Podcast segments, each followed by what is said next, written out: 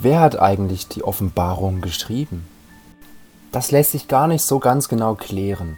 Der Verfasser, der nennt sich selbst Johannes der Diener Gottes. Und manche Forscher gehen davon aus, dass dieser Johannes eben einer der zwölf Jünger von Jesus war. Vielleicht war es auch der gleiche Typ, der das Johannesevangelium oder die Johannesbriefe geschrieben hat. Andere sagen, das war einfach ein treuer Anhänger von Jesus, der ziemlich angesehen war in der damaligen Kirche. Aber was sicher scheint, dass dieser Johannes zu den ersten Christen gehört und dass er um das Jahrhundert nach Christus auf die Insel Patmos verbannt worden ist. Und wer jetzt an gemütlichen Strandurlaub mit Palmen mitten im Mittelmeer denkt, der wird enttäuscht sein. Für Johannes, da war die Insel Patmos ein Gefängnis bis an sein Lebensende.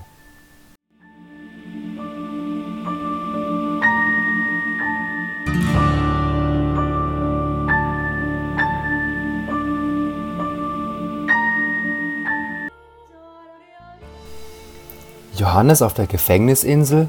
Was war denn damals los? Für die ersten Christen war die Situation in den letzten Jahren ziemlich ungemütlich.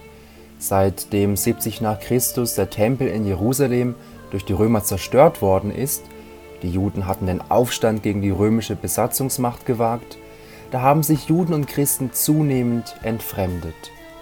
Das Christentum war ja ursprünglich eine Art Reformjudentum aber es wurde mehr und mehr zur eigenen Religion, während auf der anderen Seite sich das Judentum wieder stärker auf die eigenen Wurzeln und Traditionen besann. Und die Römer, die zunächst die Christen in Ruhe ließen, die gerieten angesichts der stark wachsenden neuen Religion in ihrem Reich in Panik. Die Autorität vom römischen Kaiser, der sich eben als Gott verehren ließ, die war plötzlich in Frage gestellt weil die Christen sich geweigert haben, diesem Kaiser zu opfern.